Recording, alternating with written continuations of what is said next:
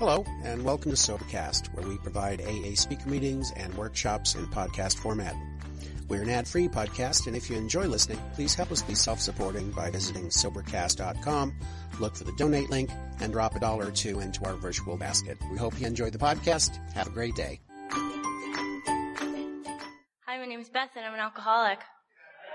And uh, thank you so much for asking me to come out and uh, share a piece of my story. Um... That's a really big deal for me. I, um, I'm an alcoholic, and uh, I started drinking at a very young age. Um, and I grew up in a home where there wasn't a whole lot of personal connection. Um, I wasn't close with either of my parents. I wasn't close, really, with either of my brothers. Uh, the only emotional connection I had when I was growing up was my grandfather, who I saw two weeks a year in the summer, and they would come up with, from Florida. And I remember, um, I remember just being able to be with him, just being able to sit in his presence, just me and him. And uh, it was the only comfortable time I ever experienced um, as a small kid. I, uh, my story includes a lot of animals, and I bring them up today because uh, it's again taking um. a huge role in my life. I, um, my parents bred and showed dogs. And so, um, as I started to get, you know, five, six years old, I started to show the puppies and train the puppies and work with the puppies. And, um, and so when the, the, I got a little bit older, I started showing them at dog shows, and, um, we, we had really good dogs and we won a lot. So I assumed it was, you know, all about me. And, um, I uh, would show would show dogs, and we would go to dinners and kennel club meetings, and they would have uh, gatherings and and you know lots of uh, social affairs where there would be alcohol, and ninety percent of the time there would be open bar. So I would go up to the bar and I would order rum and cokes for my dad, and then suck them down. And I. I don't remember, you know, being the life of the party. I don't remember. I just remember being a little more normal, a little more comfortable. Um, it was really the only time I ever looked forward to. School was not fun for me. I was didn't have any friends in school. I didn't know how to connect with other people. Um, I remember in it was either in kindergarten or first grade. I remember sitting at my desk, not being able to finish whatever I was supposed to finish, and everybody would finish their work and go and play with the toys in the back of the room. And I always felt like I was one step behind. I always felt like somebody had gotten some information or, or, or something that I hadn't gotten, and uh, I was always one step behind. So I remember this one particular time, I just started writing whatever. Blah, blah, blah, and then I, like, ran to the back of the room so that I could play, and then all of a sudden playtime was over, and everybody was going back to their desk, and I had missed it again. And um, we moved to New Jersey when I was, I think, six, and, um, you know, my luck followed me, and I came with me, and uh, that's when I started to help my brother empty my parents' liquor cabinet. Um, they had a bottle of wine in there, or champagne, I don't remember, I think it was wine, Uh, from when they got married. That's how often they drank. And um, so my brother and I slowly started to empty out the liquor cabinet.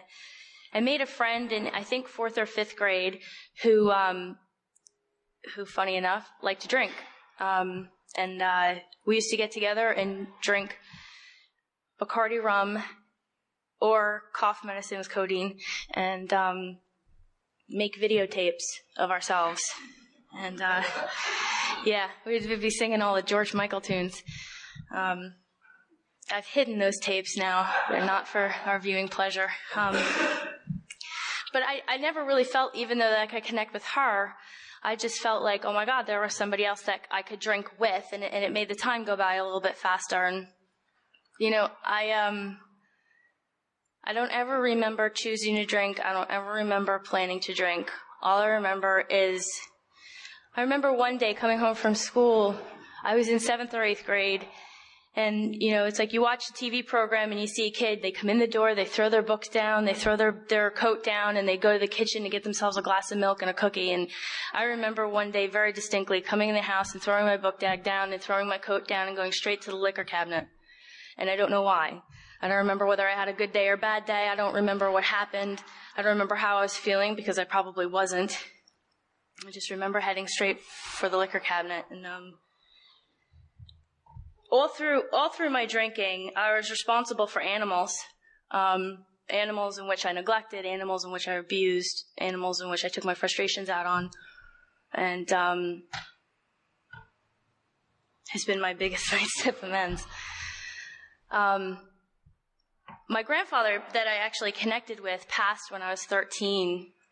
Uh, coming, came to find out a couple of years ago that he was an alcoholic and that he actually took his own life because he had injured himself and could no longer drink the way he wanted to.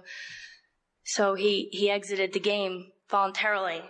And, um, so we went down to his funeral and I got drunk the whole weekend. I was thirteen.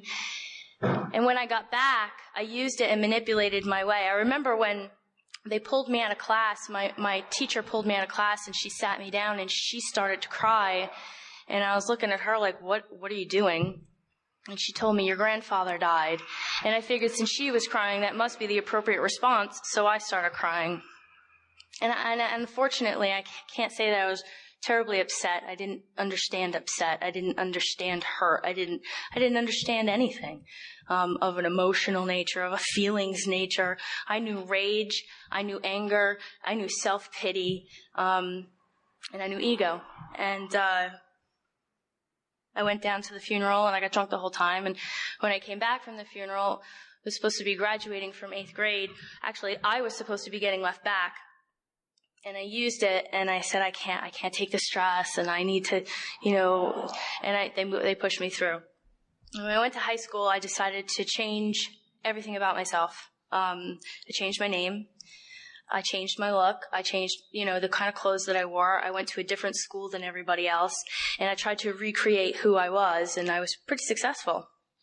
Um, up until this time, I was the kid that everybody made fun of in school. Like, everybody. It was just there, you know, kids can, kids can be relentless, you know, and, and I used to feel really sorry for myself even in sobriety because, you know, you know, poor me, nobody likes me, uh, you know, oh, I, I have such a hard life. And, you know, the, the truth of the matter is, is, is that children are, are extremely keen and have very keen senses, and they sense anger and they sense rage and they stay as far away from it as they can. And I can honestly say that that's all I had to offer. That's all I had to offer. If I could bully you into doing what I wanted you to do, or if you had something I wanted, then I would be around you. Other than that, I just would rather just be by myself, and I think that kids pick up on that. Um, by the time I got to high school, I learned how to mask that with mascara and hairspray. And, um, and I discovered boys, and that with hairspray and mascara, they were much easier to get what you wanted. So I, um, unbeknownst to me, got a crush on the biggest drug dealer in the school. And uh, in my sophomore year, I started dating him. And I am an alcoholic. Um, non-conference approved substances do play a pretty big part in my story and in my bottom, and I believe that they were fun to use. I got my hands on them at any possible moment I could. And what they did for me was brought me to Alcoholics Anonymous much sooner than I would have gotten here with just alcohol. I, uh, I didn't care at that point. I was an empty shell of a person. I, um, I didn't care what you did to me or what you said to me or what you did around me. As long as I got drugs and alcohol, that's all that mattered. That's all I wanted. Um, and so compromising positions really didn't matter to me because I would just blank out as long as I could get drunk. And, uh, bless you. And that's how I spent the rest of my sophomore and junior year in high school. Um, I went on the junior class trip, or so my parents thought I went on the junior class trip when I was a sophomore. But what I really did was spend two weeks in the woods. Not sober, not one bit all weekend or all, all the, the whole time. Um, it just didn't, my life didn't matter. My relationship with my parents was non-existent. I didn't even realize that my brothers were really in my life at all. And um, there was nothing for me. There was absolutely nothing for me. I'd stopped showing dogs because, well, you know, you can't walk in the ring drunk. So I gave up on that, and actually was so connected to my animals that I sent my um my special my special dog. I sent him to Florida. I leased him out to Florida to a girl who wanted to show him in Florida, and I never saw him again. And um, it just was. I was. There was nothing to me. You know, I really believe that if somebody had said, you know, do what I want you to do or I'll kill you, I don't think I would have cared. I would have just been, okay, just take me out. I didn't want to be here anymore. Um, I didn't have a faith. I didn't understand a concept of a God. I was never brought to church. And as far as my experience with human beings, well, my parents didn't really want me around, and my brothers didn't really want me around, and the kids in school didn't really want me around, so nobody here would miss me either, and I didn't exactly want to be around them, so I was ready to go. And uh, I got thrown in rehab when I was sixteen, and um, by the time I was sixteen, I was very good at... Uh, putting on the face that you wanted to see and to get what I wanted. And what I wanted was out. And what I wanted was people off my back. And um, my controlled drinking began right after I got out of rehab, because now I was in aftercare or I O P or whatever it's called. And I'd been thrown out of one high school. I was about to be thrown out of another high school. And um, that summer came before my senior year, and I decided, oh, I know what I'll do. I'll go to New Mexico with my grandparents, and um, and everything will be fine down there because nobody will be watching me. And that's exactly what happened. I went down to New Mexico, and um, and I did a whole bunch of things that I never thought I would do, and um, I hung out with a whole bunch of kind of people that I never thought I'd hang out with, and I. You know, towards the middle of the summer, I, I really decided that I was going to stay down there and finish out my high school career and, and you know, and live my life out drinking and, and getting high. And no one would really notice because my grandparents are old and not really in touch with what was going on. And so I would walk in the house drunk and they wouldn't notice. And, you know, I would sneak out in the middle of the night and no one would hear. And, and I was basically on my own to do what I wanted. Well, I was there four days and, and I met a drug dealer.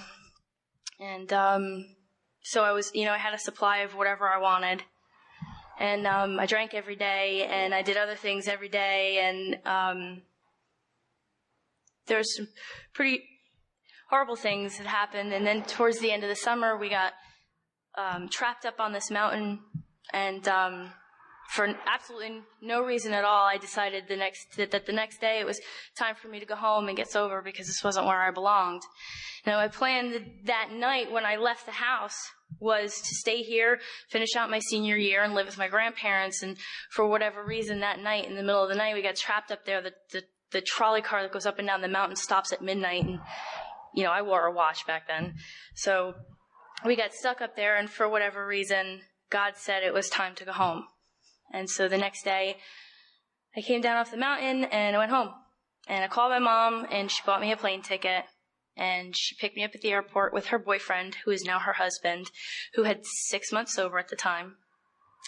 And, uh, you know, and he was like, you know, it's, it's really nice to see you. And he had met me apparently before I had left, which I didn't remember. And, um, you know, if you want to go to a meeting, I'll take you to a meeting. And, you know, he's, he's playing this song. This is my sobriety song. It's called Silent Lucidity. And she's making me listen to it in the car. And I'm like, listen, like, you are like way too old to be talking to me about anything. And, um, that's all I remember. Um, I went back to, uh, to the meeting where I went, the very first meeting I went to, which was the Pyramid Club. And, um, I walked up the stairs and I saw this guy that I knew, and, um, he was sitting with this woman who looked like she was twelve, and I was seventeen at the time. So, um, I was better than her. And, uh, I looked at him and I'm like, who's the newcomer? And she's like, my name's Jeannie. And I'm like, hi, I'm Beth. And how much time do you have? And she, I think she said four years. How much time do you have? And I was like, three days. And, um, a couple weeks later, a couple days later, who the hell knows, I uh, I asked you to be my sponsor. And um, it was the first time I ever allowed myself to really connect to another human being, to ask another human being to do something for me, to help me. And she said yes. And um, that was interesting. Uh, I, I really asked her because she looked like she was easy to manipulate. And um, I was wrong. She... Uh, You know, my I owe her a huge amends and um, a living amends to, to to be a good sponsor, because she was the best sponsor that ever walked the face of the earth. I've never, I've yet to meet a woman with more patience and tolerance than this woman had for me in my first year sober, because I couldn't go more than two words without the F word coming out of my mouth, which she told me numerous times offended her. I didn't understand what that meant. Um. You know, she uh, she listened to all my stories. I told her things that had never come out of my mouth before. I told her who I wasn't. Um, and when she asked me who I was, I said, I don't know. Um, she brought me to my higher power, which I am so grateful for. She introduced me to my God. I didn't really have a conception, so I um, so she said, you know, just get on your knees and just talk out loud. And I was like, okay, you know, and I was also under instruction that I was supposed to be reading Spiritual Experience every night before I went to bed. And I was also to write in a journal every night before I went to bed. And, you know, to this day, I still, uh, I still tell my, my new, my new sponsees to do that. So I, uh, I wrote in my journal every night before I went to bed, and I tried to read Spiritual Experience, but could never comprehend the beginning of the sentence. By the time I got to the end of the sentence, I just couldn't do it.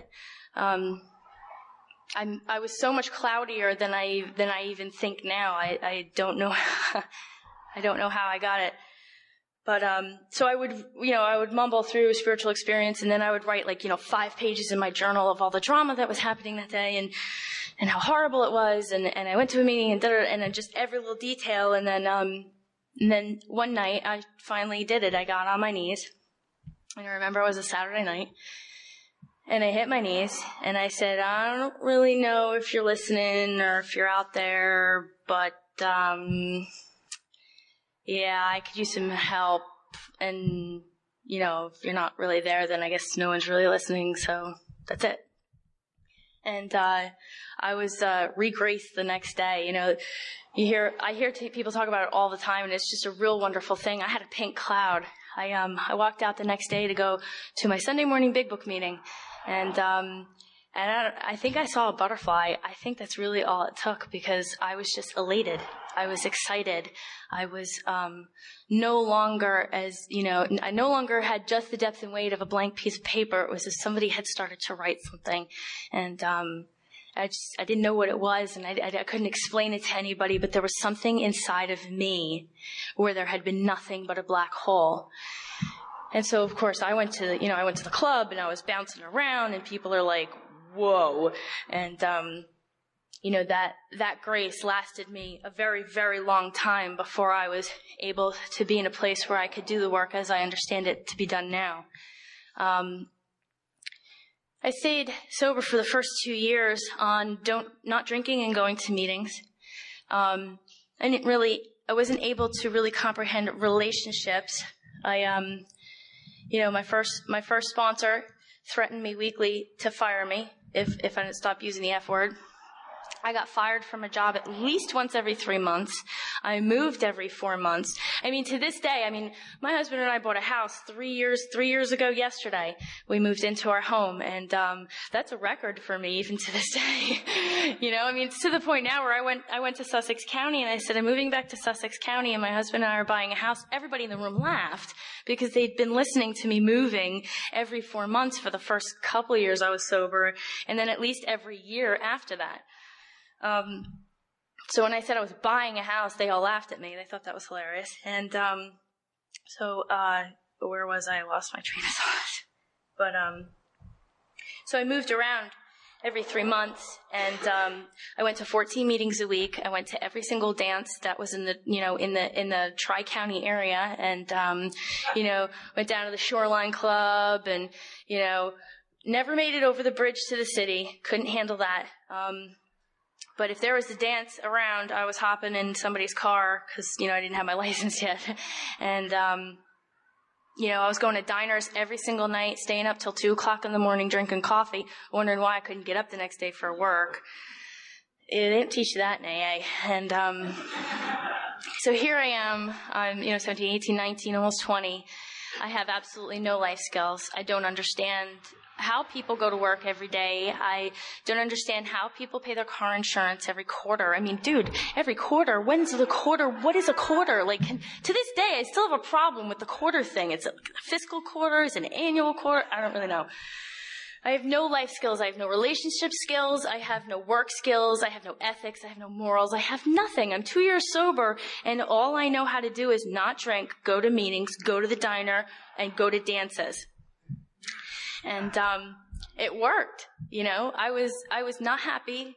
I was not joyous, and I was so far from free. I was I was less free in my first two years sober than I was when I was drinking, because not only was I not drinking and suffering from what comes with not drinking and not working a program, but I was also paranoid, like paranoid to the point where I couldn't go near a bar, that I would be struck drunk. You know, I had been in A A. I had gone to other fellowships. I had had sober blackouts and woke up with a beer in my hand. Like, that's not normal.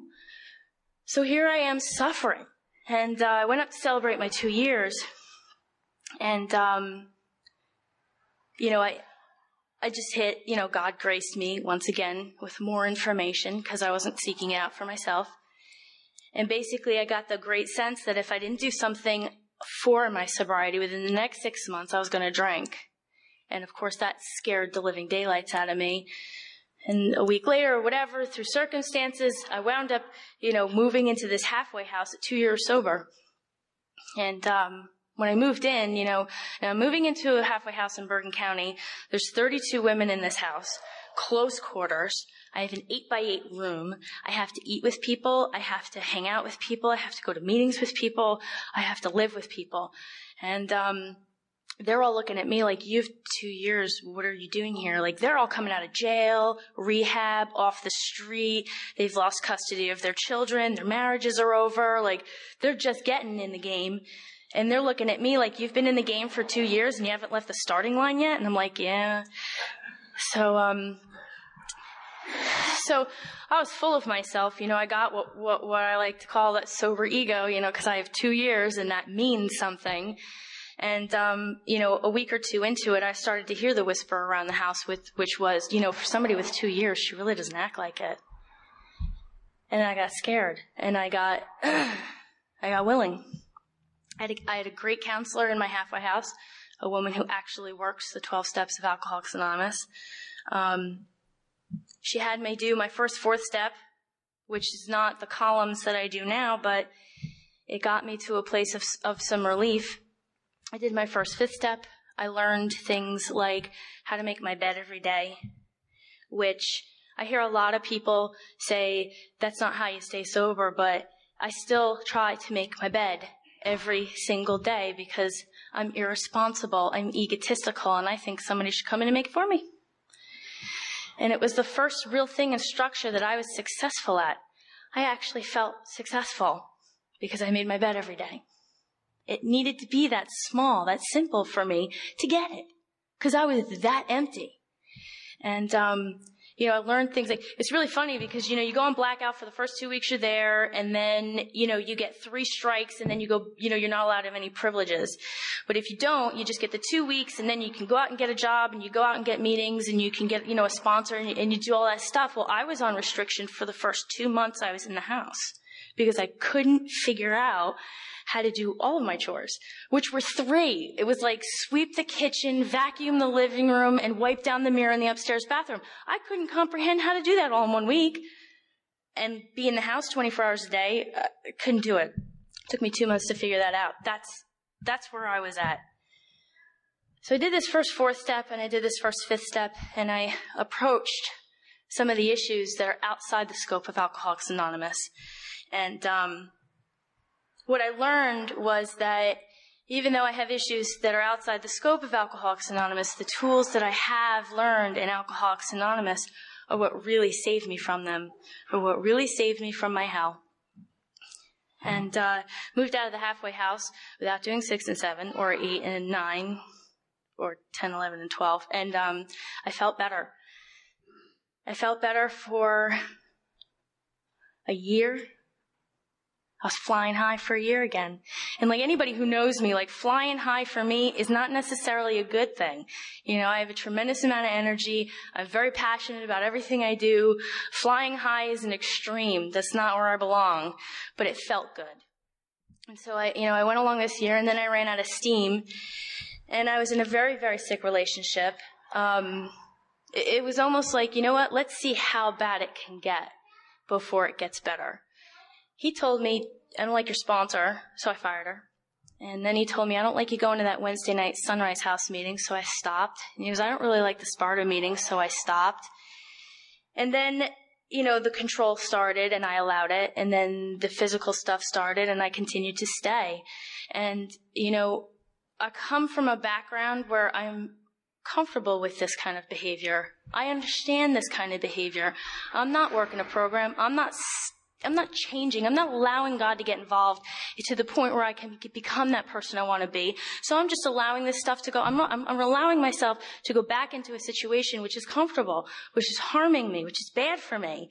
You know, and when I walked out, I tried to play the victim. And even I was like, yeah, I, so I so chose to be there. I so chose to stay there. And I got to a point where God got me out, moved me to Morris County.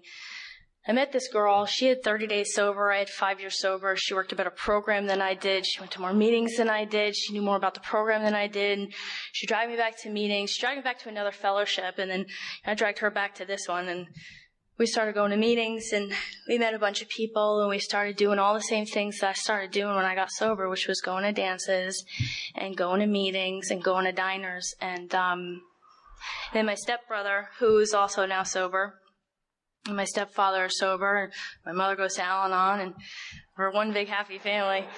Um, you know, um, he goes out west somewhere for a convention. You know, he liked, you know, they used to call him the coffee dude because, I mean, you think I drink a lot of coffee. He would just be hopped up on caffeine like the whole weekend. He came back, like, on fire and wasn't drinking coffee, and he was still on fire. And he's like, dude, they're talking about this book, the big book. And, you know, we all had one. You know, it's cool to have a big book. I got it in my car in case I get pulled over by a cop. I can prove I'm an Alcoholics Anonymous. And, um... And so, you know, he brought us, you know, we found, I don't, I don't even remember how we found Burnersville, but we all went down to Burnersville. We're all sitting there listening to Chris, and, and Chris is talking about stuff that I, I've never heard before, and then they're looking at me, and I'm looking at them going, I don't really know what's going on. And, you know, Chris came up to me one night after the meeting, and he goes, here's some tapes. And I'm like, oh my God, I mean, what, I'm talking tapes, like, you know, like one hundred fifty tapes. He gives me all these tapes, and he's like, here's Joe and Charlie, listen to these. So, um, so I brought them home, and Jay and Dan listened to them. And, uh, you know, um, God, God was all over this time, like so all over this time, because this is not something that my ego was allowed, was about to let happen. Um, I got this sponsor who is still my sponsor. Um, and, in my right mind, knowing who she is, would never, if I was sick, never allow her to sponsor me. She, you know, she wants you to get well. She wants you to do the right thing, no matter what the cost. She wanted me to write an inventory and tell her things like, where was I frightened? You know, where was I to blame? How do I set these matters straight? I was like, oh my God. So, um... So when I asked her to sponsor me, I said, "Hey, you sponsor me?" And um, and she's like, "Yes." And I said, "Okay, but I need to let you know I, I don't sponsor people because they drink on me." And um, she said, "Yeah, yeah, yeah." I guess she really wasn't listening to me, um, and she agreed to take me through the work. And uh, went to her house, and we sat on our couch. And there was a group of us, you know, we did, we did a lot of the book stuff in, in a group, and we did a lot of the step stuff one on one. And I got on my knees with her and I did the third step prayer. And then I sat down and she's, okay, couple rules. And she said, no more lying. And your life is none of your business. And um, I wasn't real happy about that. Um, but I'm very fortunate that my higher power put a whole lot of situations in my life within that like three, four week span right after we did that third step, where I had the opportunity to lie and I didn't, and good things happened. And um, and I had the experience of of starting to be who I was, no matter what was going on around me. And what happened from there is I started to connect with other human beings. And I thought I had connected with other human beings before, but now I started to connect with human beings in a way that I was kind of leery of. I mean, it felt good, but it was kind of strange, and it was a new place for me. And, you know, I said, oh, okay, well, I'm just going to keep going, do what she tells me to do, because this is not so bad. And um, I remember when I did my fourth step with her, I remember going to her house, like, freaking out.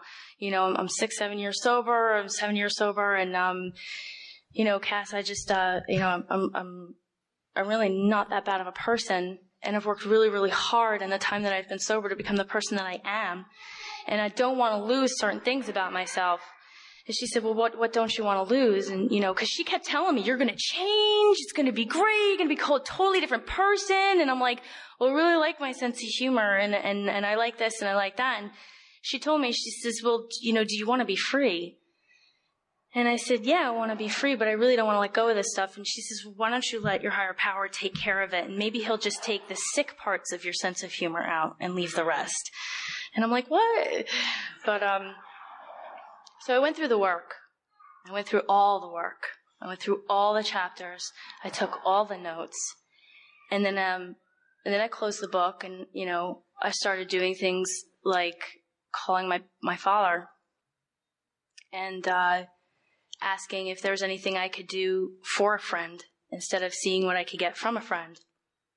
And um, I started to experience relationships on a new level. And, and then I got comfortable and it was great. And it was like fall. It was, you know, it was wonderful. It was autumn. You know, it's my favorite time of year and everything is wonderful. And then all of a sudden things started to get cold and things started to change. And I went to my sponsor and I said, I'm not comfortable anymore. And I don't like what's I'm going on. And I'm seeing things about myself that I don't like. And I'm seeing things about others I don't like. And of course I saw that first. And then, you know, and, um, and then, you know, and I'm really uncomfortable and I really don't like this. And I keep asking God to make it okay.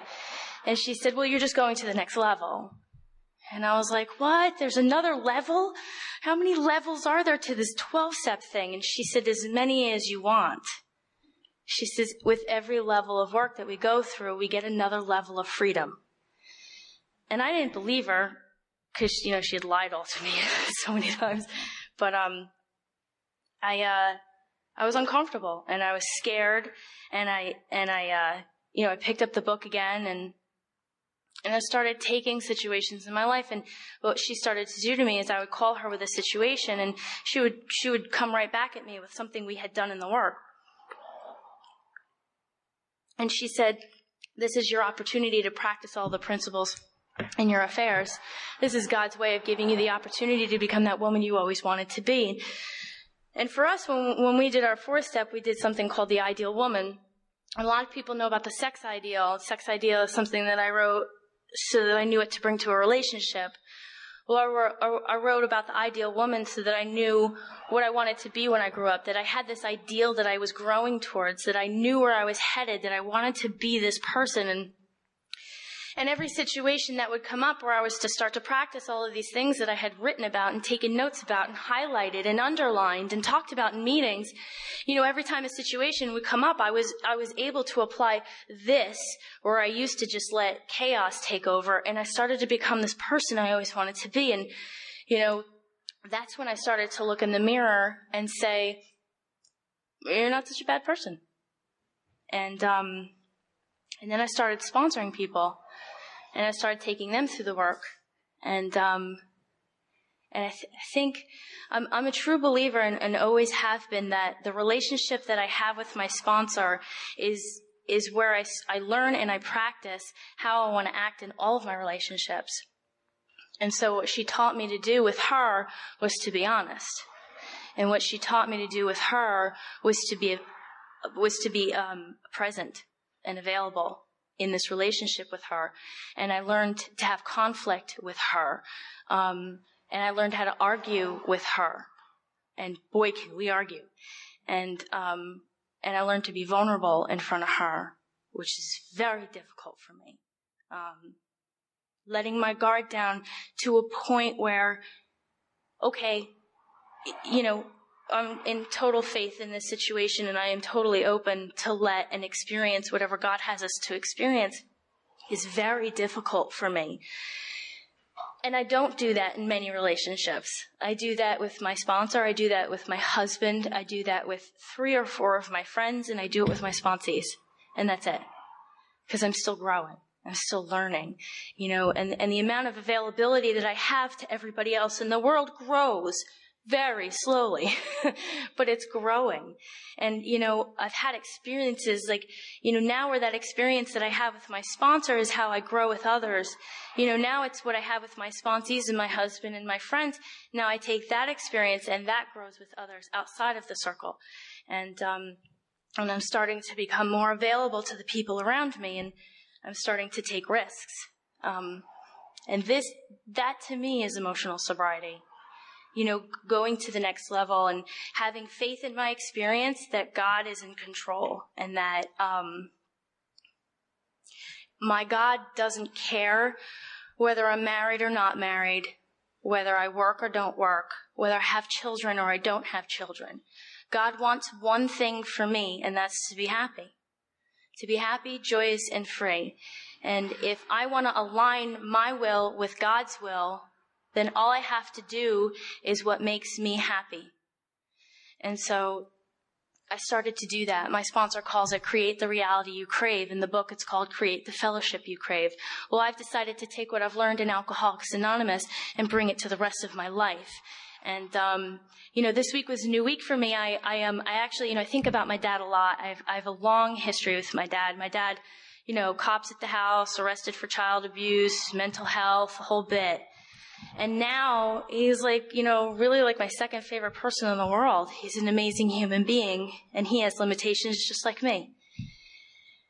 And this week, I, I think about him all the time. And this week I was thinking about him, and, and, and, and I tend to be very emotional, but don't tell anybody. And, um, you know, sometimes my eyes will well, my eyes well up with tears with just, you know, thinking about him. And so what I decided to do is actually call him and tell him that. Huge risk. Huge risk for me. So I called him and I got his machine. So I was very excited. And, um, and I left him a message. Hey, you know, it's Beth. I was just thinking about you. You know, give me a call. Let's chat. And, um, and he actually called me back. Like, what? Wow. You know, my dad has, uh, has changed so much through this process. You don't really get it. And I'd love to say that it's my perception of him, but I'm not that big and I'm not that powerful. That man has changed. Why? Because I treat him differently. Like, I didn't realize it. I didn't realize that it's not just about me letting my guard down and allowing you in. It's about me letting my guard in and you allowing me in and you having the experience of me not hurting you. Because I tend to forget that I'm the drunk in the situation. I tend to forget that I'm the sick one. I'm the one that brought the damage. I'm the one that harmed people.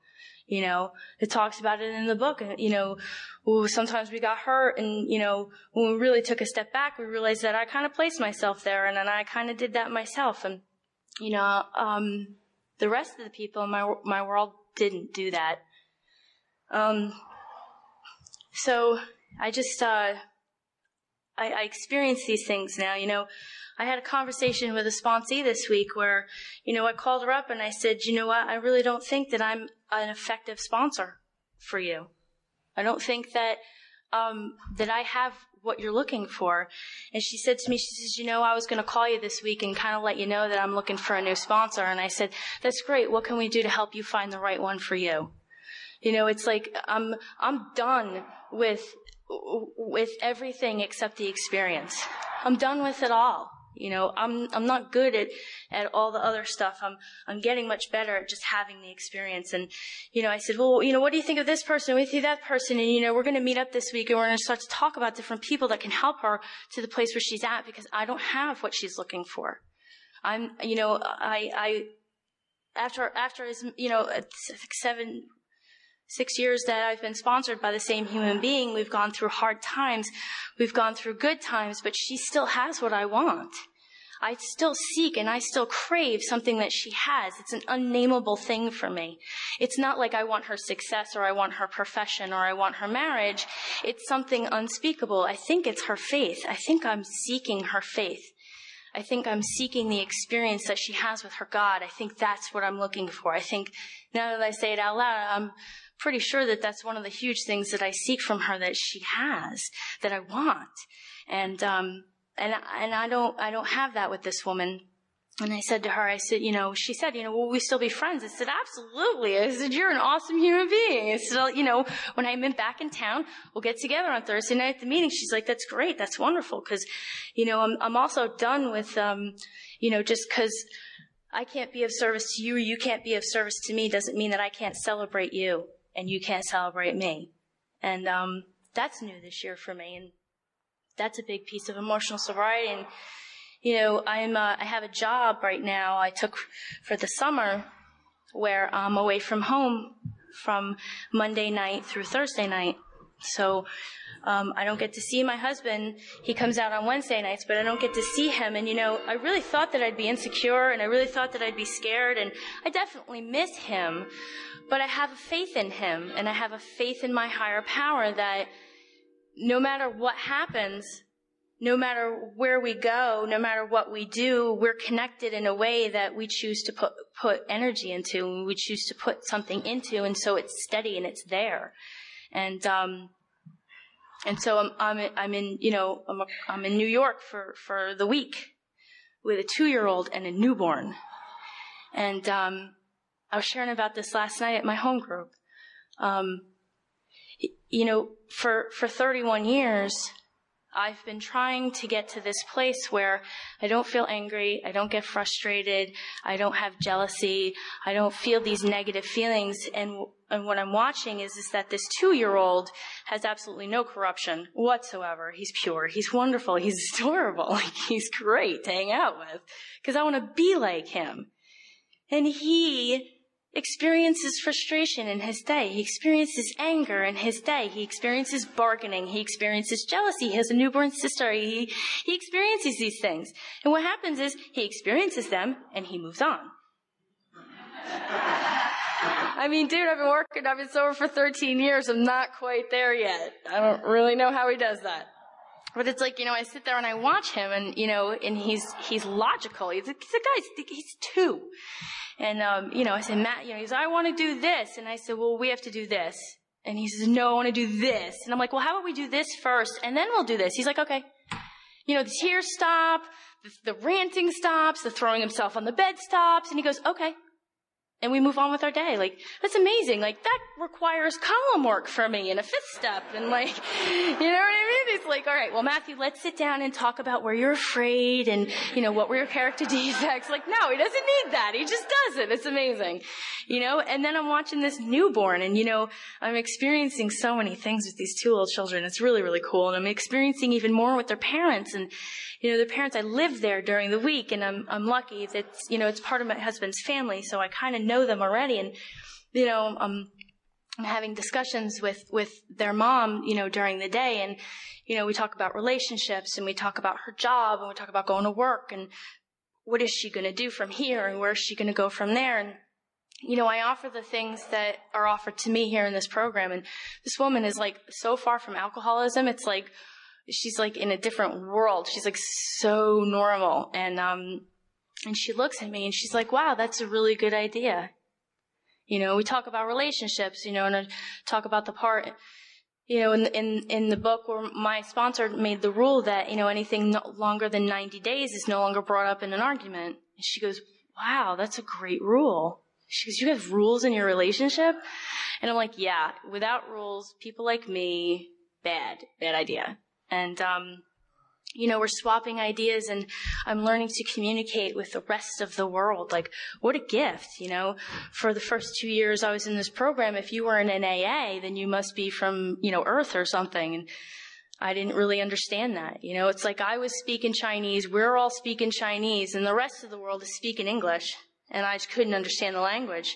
So if you weren't one of us, then, you know, I couldn't get with you on any level. And that's not so anymore. You know, I'm learning how to survive out in the real world. And, you know, I take what I get in here and I bring it out there. And, um, you know, it's because of, you know, you know, the, the Burnersville group, um, has taught me so much about society and about being a part of things, um, that I could be a part of, that I, that I'm not in charge of, and I'm not outside of, but I'm in the, I'm in the middle. I have balance. Um, and I learned that through the people there, and, and becoming somewhat close with some of them and not as close with others. And, you know, I really know some of them, and, but learning that balance, you know, learning that I don't have to run it and I don't have to run from it. I can just be in it. And that's an experience for me. And, you know, I have balance in, in my friendships. I have balance with my sponsees, you know, um, you know, sitting down with a sponsee and, and actually getting emotional and talking about something that it's difficult for both of us, and I wind up growing with them, and we're growing together, and we're on this path together, and and um and what an experience, you know. And I uh I look at my relationship with my brother.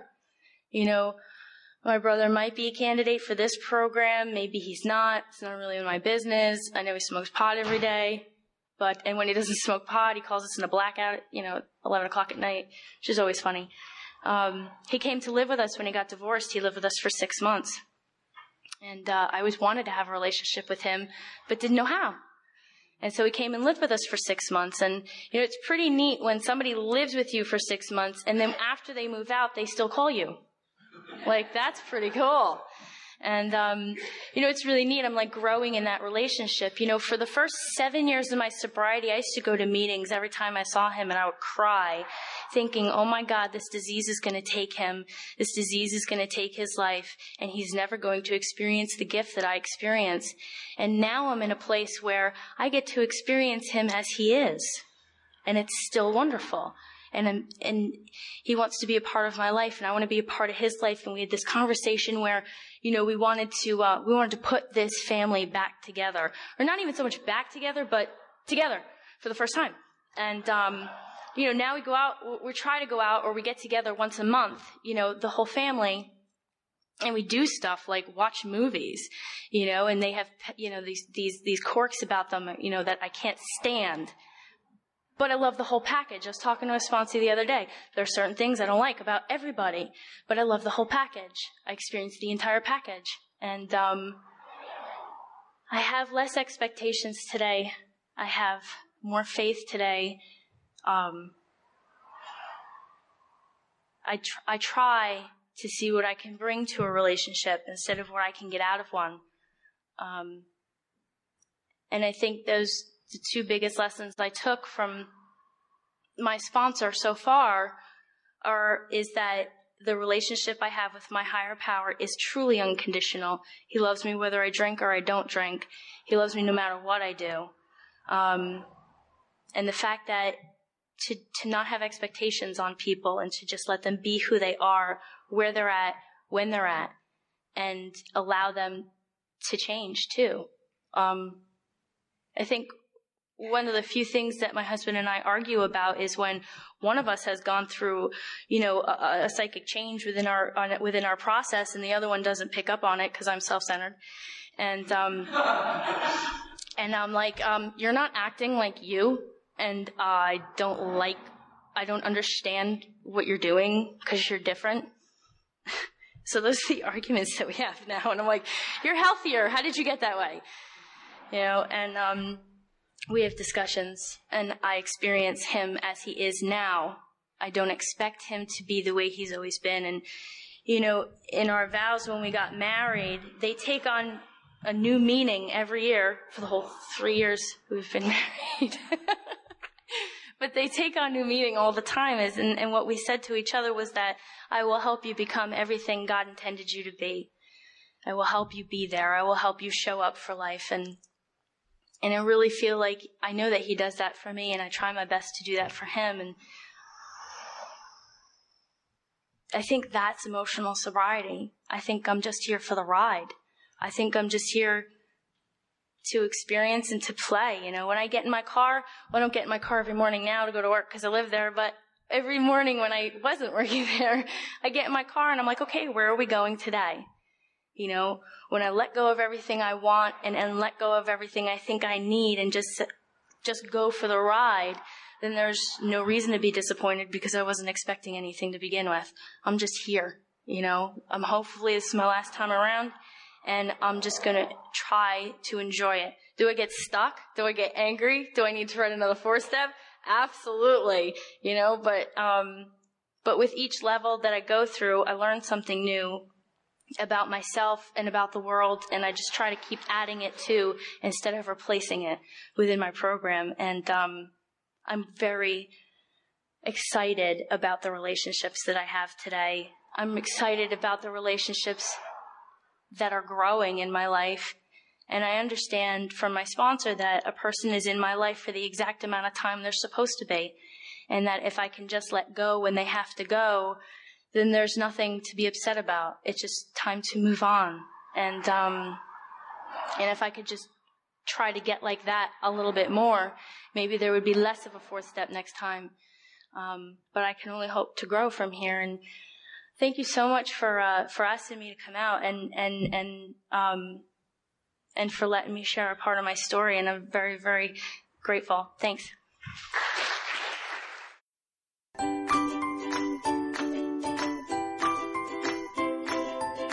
Thanks for listening. I hope you enjoyed the podcast. SoberCast is ad-free, and we'd like your help in order to keep it that way.